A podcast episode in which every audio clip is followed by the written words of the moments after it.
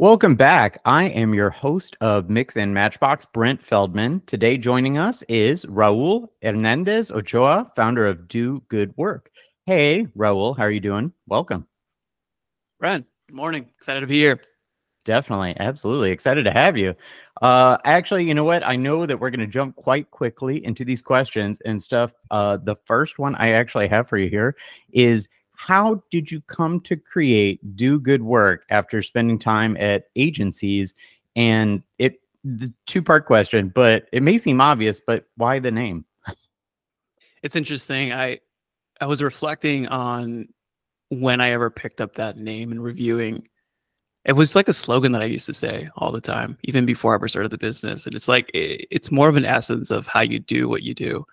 Um and like a three part approach to it it's it's not like you're just doing the work and you're doing excellent, but it's also in the struggles behind the scenes that no one's ever going to see. Like those are your own and no one's ever going to see them. Like how do you show up to those? And I think there's a choice that we have or even like I know you're in the agency world and you're working with clients and like the client's not going to see behind the scenes. They they're not going to know if you cut a corner, if you take a shortcut or whatever. Like it's that choice. It's that binary choice.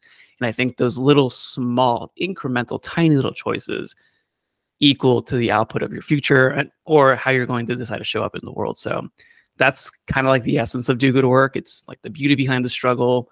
It's making the right choices at difficult times, and it's not always easy. You may not always make the right choices, but at least we strive to do that. Um, I came to Mix a Company, I believe in 2018, and that was after a series of help running my own freelance turned into little mini agency, turned into helping other agencies grow. And I a mentor at the time when I was helping a digital marketing agency in the in the direct response space. We almost tripled in, in a year from like seven people to 21. And uh, my mentor at the time was like, you should write a book. I'm like, what do you mean I should write a book? what are you talking about? Like, just write it down. Like, write what down? Like, just write the principles down. So I wrote the principles down.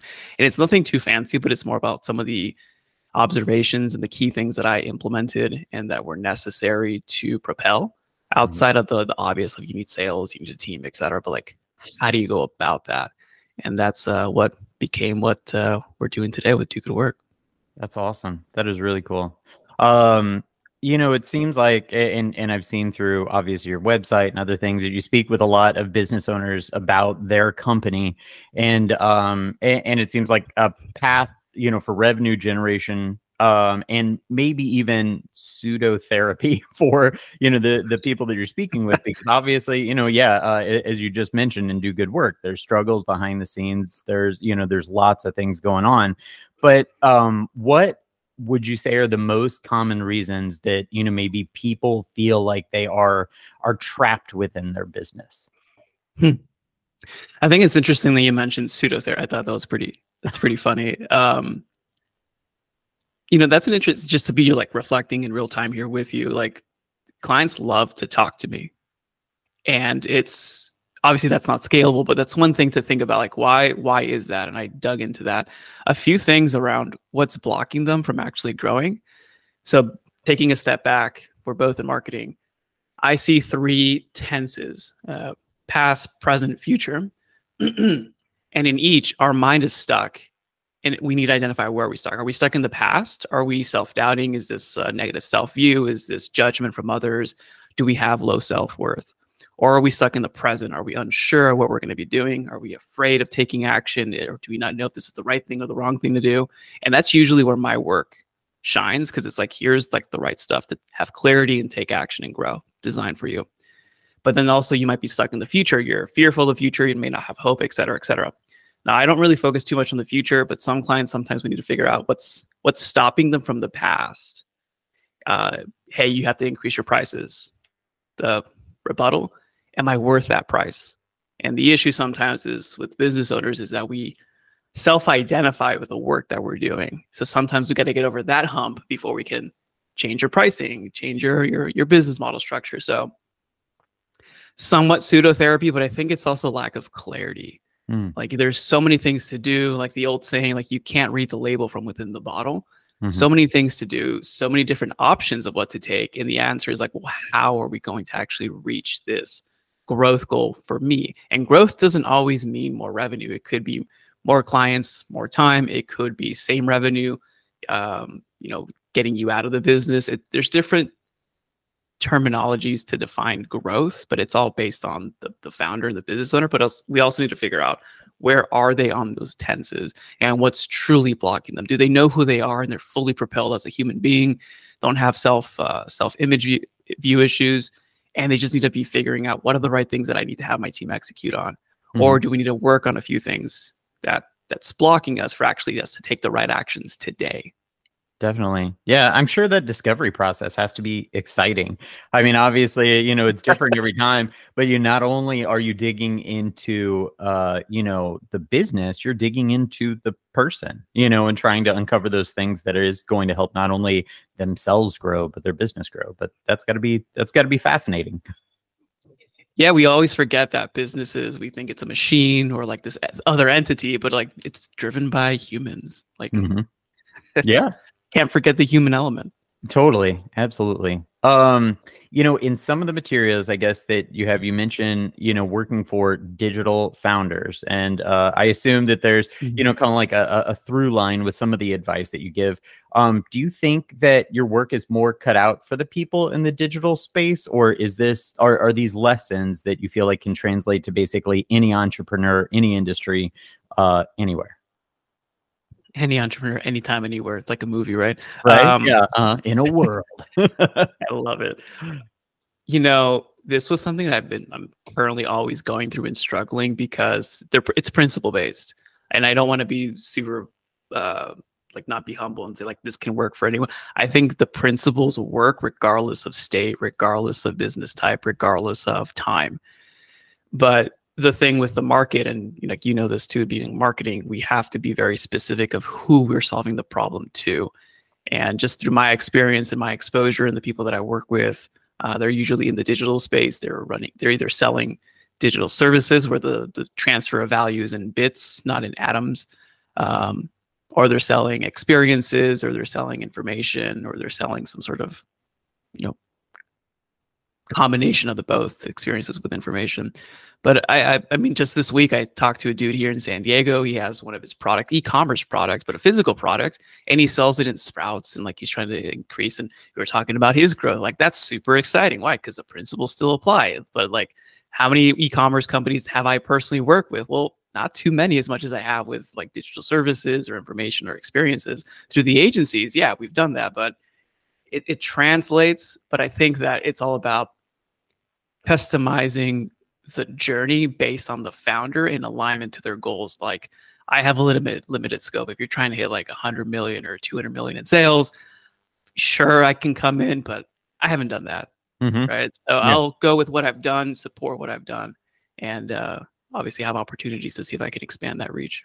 Yeah, that's really cool. And, and I mean, I, I, guess that's also important of not trying to, um, you know, be there to support in a way where you're like, well, I haven't, I haven't been in that position, but here's some advice I can give you. Uh, but that's good to not, you know, that, and not that that's imposter syndrome at all, but it's more or less like, um, you feel very comfortable representing the experiences that you have as opposed to like trying to yeah be like oh yeah i'll help you to grow to a few billion you know? Well if we if we're blunt because i was helping a, a, team just last year never done it before and we hit like 50 but it, it has to be up front like hey we haven't done this before you haven't done this before let's figure this out together. I think we can figure it out like we're smart enough. Um, but i think it also goes back to like if we look at medicine the first rule of medicine do no evil so like mm-hmm. in your work, can you actually help? If yes, proceed. If not, then let everyone know. That little flow chart. Yeah. cool. Um, so uh it, even though you're um uh you know mainly you know uh at you know advising about other people's organizations what is it about driving you know like ad revenue that you know still remains important because i you know i saw within the topics and stuff that you know you're very passionate about you know like ads and digital advertising and you know and, and that sort of like field uh, are there things about digital advertising not just the consulting on somebody's business that you actually find exciting as well hmm. I think it's revenue in general, not where that revenue comes from. Ad, I mean, I grew up, I cut my teeth in direct response advertising uh, mm. for companies who were selling like good products to the marketplace, and I think it still works to this day. But there has to be a balance, right? But if we look at a, at a higher level, like just looking into the thirty thousand foot view, I work with bootstrap founders. I'm a bootstrap founder. I think it's like I believe it's our responsibility to design business for scale Mm. I, there's so many people that I talk to that want to live the lifestyle on their bootstrap and say, you know what, I just want to live a lifestyle business. I don't want to worry too much about it. But that becomes like the hamster wheel. And they come to the realization, and it's not like they're not mature, but it's a mature realization that, oh, I actually want to grow and live the life I want to live. This sucker has to work on its own. Like this business has to be built for scale. And mm. once you come to that realization, then it's like, okay, build for scale, design it based on your your your growth, be a market leader, and be able to consistently delight clients for a longer period of time. Like those are the real goals, and I think it's our responsibility. If you decide to go in business, it's a responsibility. So that's what excites me the most to support the founder, the scrappy founder, the bootstrap founder who is literally creating value in the marketplace, but needs help to get to that next level. And usually we need revenue to do that.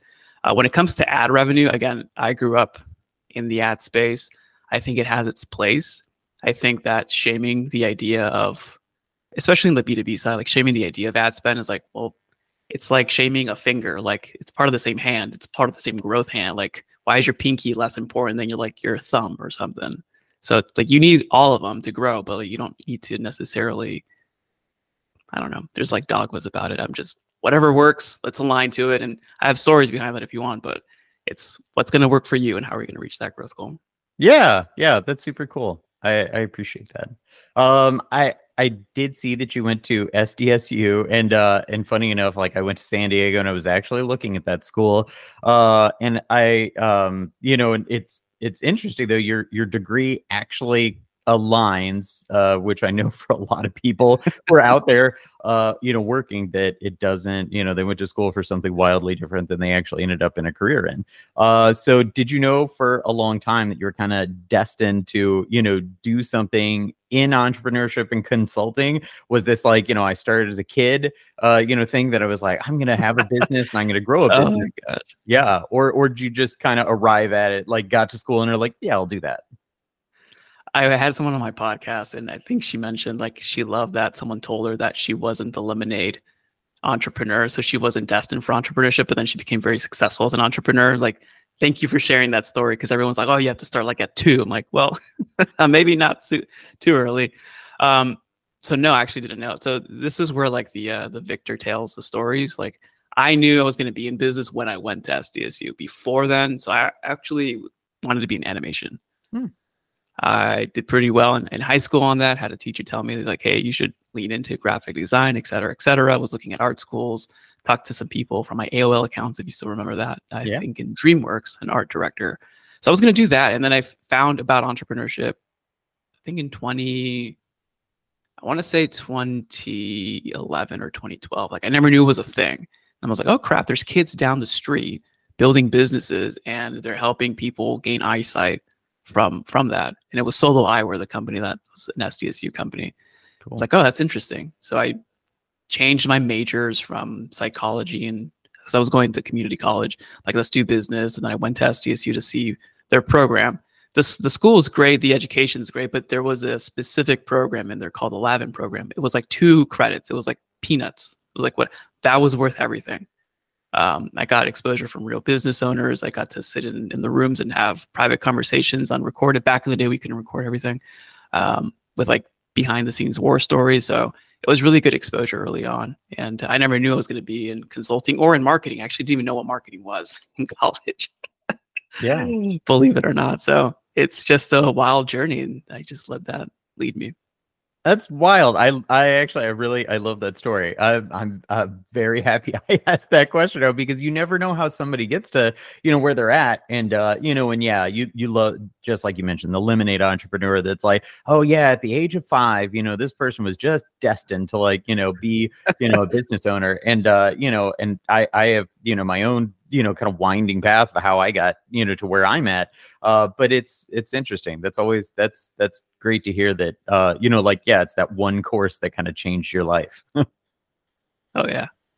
Cool. Uh, so since you're looking to inspire, you know, other business owners and get them to think about their business, you know, differently, um, you know, uh, people that are either inside or outside digital marketing, you know, kind of mm. influencers fear, um, uh, you know, actually, hold on. I I'm gonna redo that question. I'm I'm looking at it and trying to read it. Now I'm I'm like, I got I gotta cut that out. Hold on.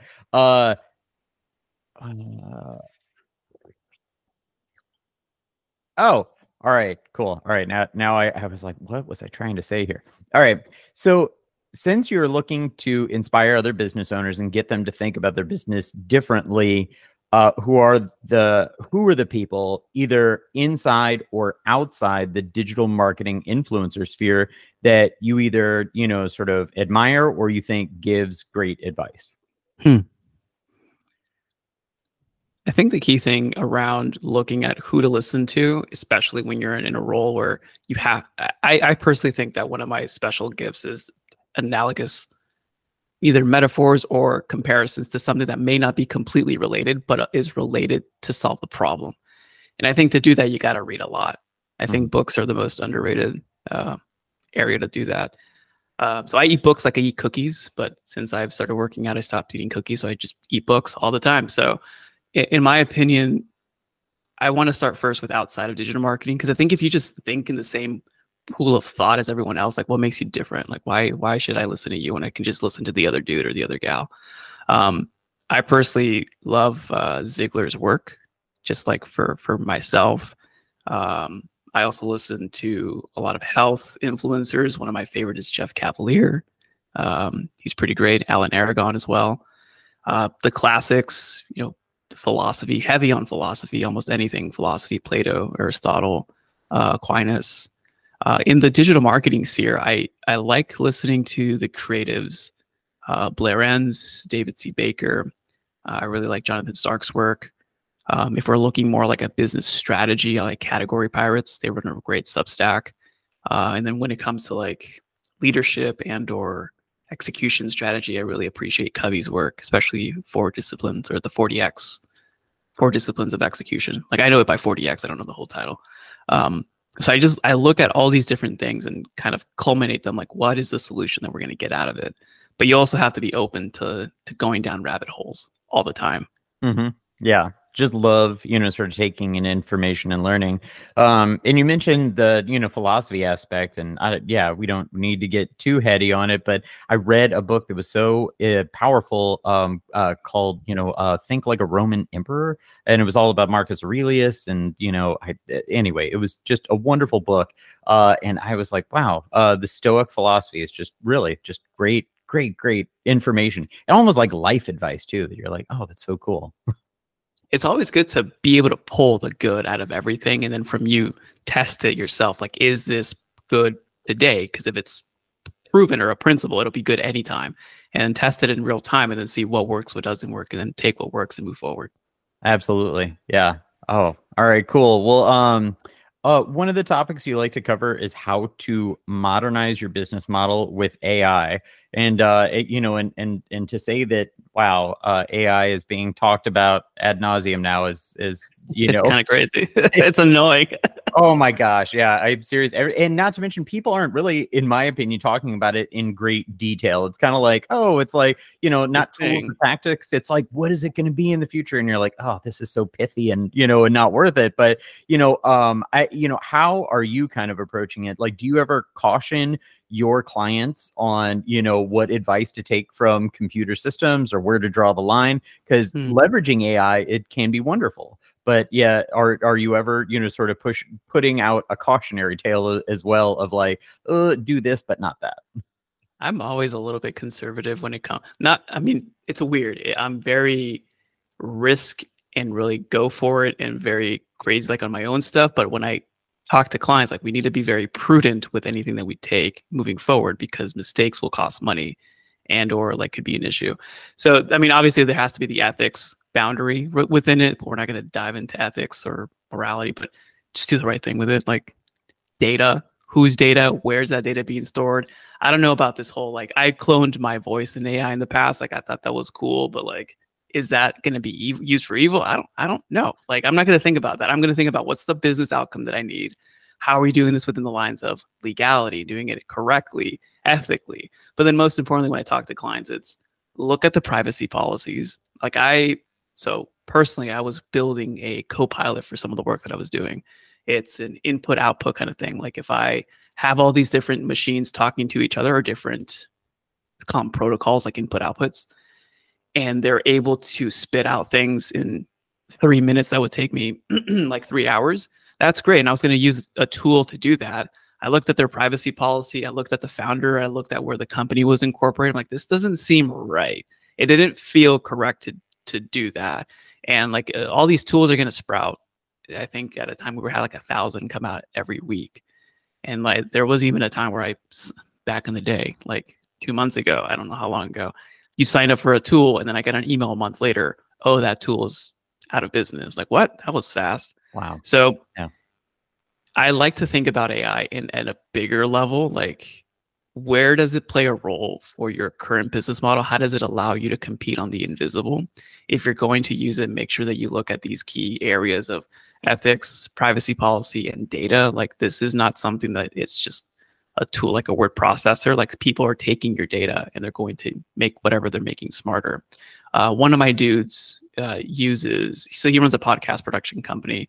He's building some crazy stuff in the back end and he's using AI to do it. But one of the things that he's focusing on is if he has uh, an actual agent, and an agent is the thing that you tell it to do something once and then it tells itself what to do next, next, next, next, next for an output he mentions to either run that on a virtual machine because you never know like if that sucker is going to take over your computer. And i've had uh, another friend in another industry who's a very in a very conservative industry have someone's computer get hacked because they were using some sort of ai and send an email to their clients.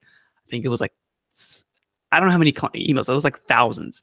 Uh, let's just say it wasn't a very good email. That's a different story. So yes it is a risk to the business and the business owner but if you're using agents, it's best to do it on an isolated computer for one specific output and then have one agent or one computer do one thing, finish that task, ship it to the other agent on another computer. So at any time you can shut off the computer and it's not going to touch your data. It's not going to touch anyone. Like it has to be in isolation, at least at this point. Um, but that's as far as I can get. It's above uh, my thinking. I'd have to talk to other experts around it. But I think about it like, how can we leverage this for efficiency? How can we leverage this to support your team? How can we leverage this in your business model? Yeah, awesome. And it is. It's something that I feel like has so much possibility. Uh, but I'm I'm glad. I'm glad there's some yeah boundary and stuff that you know as people like start to use it and you know issue it. Uh, you know it it it seriously it's uh it's one of those things that has vast possibility though, which is neat. Um, uh, with your clone voice, were you ever gonna lay down a sick rap track or anything? I don't know if I can do that. I did it just to read some articles, but who knows? Maybe now it's uh it's gonna be a pseudo rapper. Yeah, I uh, do you think anybody's gonna read uh, audiobooks in the future? They'll just clone their voice and you know put it over the text and. I, oh, I mean that you can totally do that now. I decide just to read my audiobook because I'm like, hey, I'm going to share stories that aren't in the book while I read the audiobook and reflect in real time, I thought that was more valuable. But oh, definitely, absolutely. I could have done totally done Eleven Labs or something. Yeah, yeah, eh, yeah. It, we're we'll all be not needed at some point in the future. oh my God. No, I'm kidding. Actually, no. That that's a that's an interesting point. I mean, not to hit on the philosophy part, but AI right now. So right now, in this time, 2023, it takes data that exists and compiles something new we as humans though have the ability to compile what is and what isn't exist in existence. So i think whatever work you're doing focusing on that key thing what can i compile that does not exist the potential of to be? Because if you focus on that level of work it doesn't matter what ai does until it actually becomes self-aware. But that's a different conversation. Yeah i know. Wow that could be a that could be a whole another podcast um well i i uh you know getting back to you know i guess uh what you do i guess you spoke with uh jennifer zick uh recently i watched uh you know one of your podcasts uh, and and you talked to her on your podcast about uh, noticing gaps in the marketplace. And she responded that you know companies may begin downsizing and hiring more uh, teams, you know, outside companies um, because of agility. And so agility isn't a thing that you can necessarily teach per se and you definitely know that you know sometimes smaller companies just happen to be more nimble or agile um mm. so uh how you you know uh, it, but it you know it seems to dissipate as like you know companies grow and scale but how how do you balance that sort of activity of like you know kind of like trying to encourage people to stay nimble as they grow that's an interesting dichotomy and so a few things here in real time like there are I've personally have seen organizations start super nimble and super lean and fast, and then get to the point where making a change is literally like a train track making a turn. It starts to make the turn, starts to make the turn. Okay, maybe th- three months later, oh, we made the turn. Like that's insane to me. I've also seen small startups, like lean startups. Um, uh, wouldn't even call it, startup is something that finds product market fit. Let's just say it's a three year old company and it's like found product market fit, but it's still growing. You're trying to fine tune that. Some people have the mentality of bureaucracy. Like they just work that way. I'm like, this isn't this is insane to me. Like we need to move fast. We need to take action like yesterday. Like I come in and like, let's move like 100 miles an hour. Like no, like why not? so I don't know if it's you're right. You can't teach it. You have to you have to have that fire within you and you have to have that inclination to take action or imperfect action. That's something that you I don't know, I feel like through experience or through getting punched in the face, like I'm now leaning forward in, in that direction. But when it comes to, I think Jennifer's point was mid market companies and larger eh, organizations are, are finding that they have bloat. It's just natural. Like they just have too much bloat. Like uh, I was talking to a dude, the guy who was a, a, oddly enough the head of I think either ethics or AI monetization at Facebook or at Meta, and like their his team was really small and nimble, but there was like bloat on bloat on bloat around that company. Like that's normal.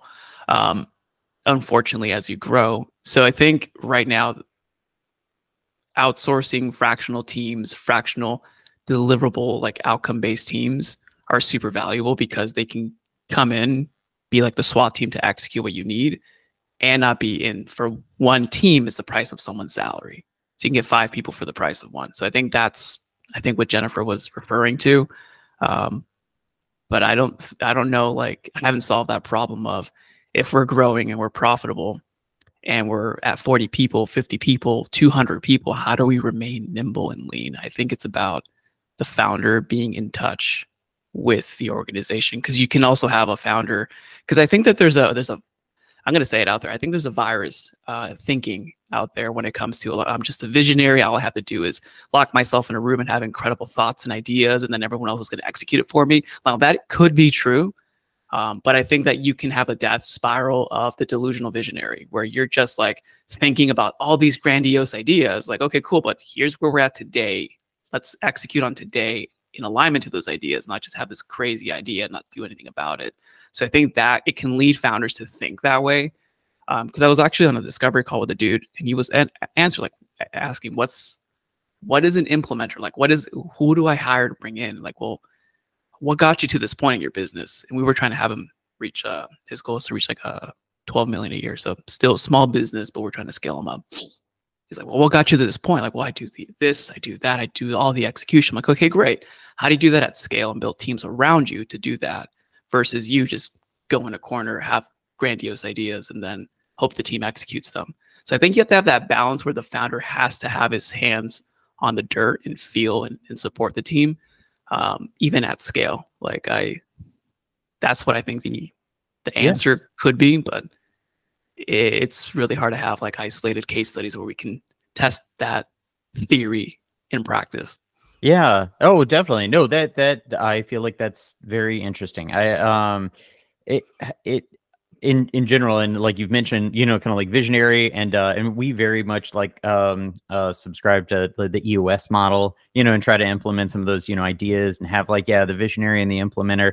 Um but i totally agree with what you're saying in terms of like yeah if you feel like um, there there is just the visionary and they've got amazing ideas but there is no boots to the ground. There's not fostering the culture of you know kind of move fast break stuff or in order to you know kind of like get things out in the marketplace and actually you know materialize what all these great ideas might be then it can just you know get get totally lost um it's i you know one thing that i was actually just as you were kind of mentioning that story i i'm kind of wondering too is is like are companies bringing in teams to stay nimble you know they mm. bring in smaller teams in order to like you know feel like oh hey we can move fast on this because they uh you know you were talking about bureaucracy and gosh yeah and bloat and gosh you get these big companies that are are moving so so slow you know because there's so much you know around them and in order to bring in what you mentioned like the swat team is that the thing that helps them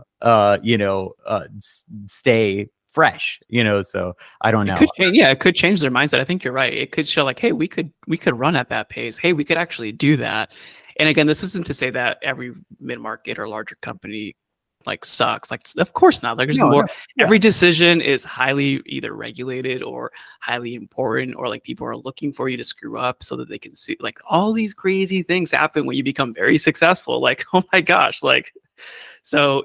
I think it could also you you can be a point of influence to that team to help them even execute at a, at a higher level. So cool. Um, so uh, I'm in it. You're in it. Uh, whether it be delivering digital services or consulting with companies that you know that do. Uh, you know, there's there's a lot of digital agencies out there. Um, I mean, like a, a, ton, and I mean, it seems like there's more and more every day. And even since 2020, so many started in 2020. Yeah, I mean the barrier to entry was so low. Obviously, all these people are, you know, yeah, flocking to online during the pandemic. You know, uh, making sure that they have a digital presence because people weren't getting out of the house. So I mean, like, yeah, there's there's a uh, you know a billion uh, digital agencies, um, but do you think there's room for more, and why? hmm. Oh man. all right, so let me give you the crazy headline I think there's room for more, but I also think that a lot are going to not make it. Let's look at the industry of bicycles for a second. So this was like 10 years ago and it's still true today. Like bicycles are in a mature industry, right? The problem to be solved is going from point A to point B without a car. The, the old age problem. Bicycles have been around for hundreds of years. So what's new? Why are bicycles still selling? Because they're changing the product. If the if the problem that they're solving is the same, then there's nothing they can do to innovate the, the problem that they're going to innovate the solution. I see grown men riding like mock Harleys or mock, you know, motorcycles and their bicycles. Like that's pretty cool. That guy's like zooming 30 miles an hour in the bike lane. Like I want that. right. And that thing's not cheap. Like it's not like your old like 50 bucks, 70 bucks bicycle you just buy. So I think, well, actually, no, I know. I was looking at uh, IBISWorld. Uh, it was a few years ago that report, but it's still like digital advertising, at least, or the agency world is a, a mature industry. What does that mean? Consolidation. Uh, that means that the problem to be solved is an age-old problem. There's nothing new under the sun. Either a, you solve a unique problem for a unique set of individuals, or B, you innovate on the business model, you innovate on the solution, or you innovate on the deliverables. So I don't think there is room for another digital marketing agency that's a full house service that does everything under the sun, that supports you and it can like jump five hoops and also deliver and pet your dog for you. I don't think there's room for that anymore. I think those are going to be going away pretty quickly. Um, like if you look up on LinkedIn and I look up digital agency, there's a ton of people, but I look at the websites, they're all like copy and paste websites, even though they're not. It's the same wording, same thing. We'll do all these things. Like, what's the difference? I think there is room, though, for agencies that produce a specific outcome. And I want to lean into that. So, when it comes to the niching down, like being a very specific something for someone, there is still room for that because running an agency is hard. Like, it's super hard. It's not easy. Like, it's fun. It's, yeah, but I think I like three times faster running an agency and helping agencies grow, especially like those those runs. Um, so it's not easy at all. So just just doing this simple idea well over time, you will be successful. Like you are like I see gener- general agencies still be successful today because they just follow. We're solving one specific problem, and we're going to run it well over the next five, ten years. You can still be really successful doing that. But I think right now, in terms of new competition or new agencies, you have to be very bespoke in your solution. Doesn't mean that you have to make the the product over, over and over again every single time, but solve a specific problem or compete on the business model. On the solving a specific problem, one of my dudes runs an agency and he's like, we're an execution agency. And I think that's really fascinating. He differentiates by saying, we're not going to do strategy and give you this grandiose thing. We're going to come in and get results. Okay, cool. I like that. He can, he's been running business, I think, for 20 years. He's going to continue to be successful for the next 20, 30 years. On the flip side, if you're innovating on the business model or on the deliverables, we need to look at, well, what changes? What is the unique factor here? One of my dudes just recently banded up with other two guys here in San Diego. And instead of selling services, they're selling access. They're selling access to their brain and the deliverables. So you subscribe to them. And they, I wouldn't say sold out, they hit their max capacity within a week of launching obviously they had build up, they had an audience, they had support, but there's demand for that. There's demand for access. So that's changing. The problem is I need growth, I need a web, I need whatever. Cool. That's an age old problem. Okay, we'll give you access. That's different. Or we'll be a subscription or we'll be a SaaS. Like, how are you changing up the way that you deliver? And I think that's the balance that you have to find. And um, anything that's generic is just going to be kicked out. Cool. Great. Sage advice. Um, all right. Well, I, the last one I have for you here is kidding, not kidding. Uh, you you've got a great Zen way of approaching your questions, and uh, you know, and how how you kind of relay information a, a podcast. Have Have you ever considered, you know, uh, filling in on the Calm app for uh, a meditation session?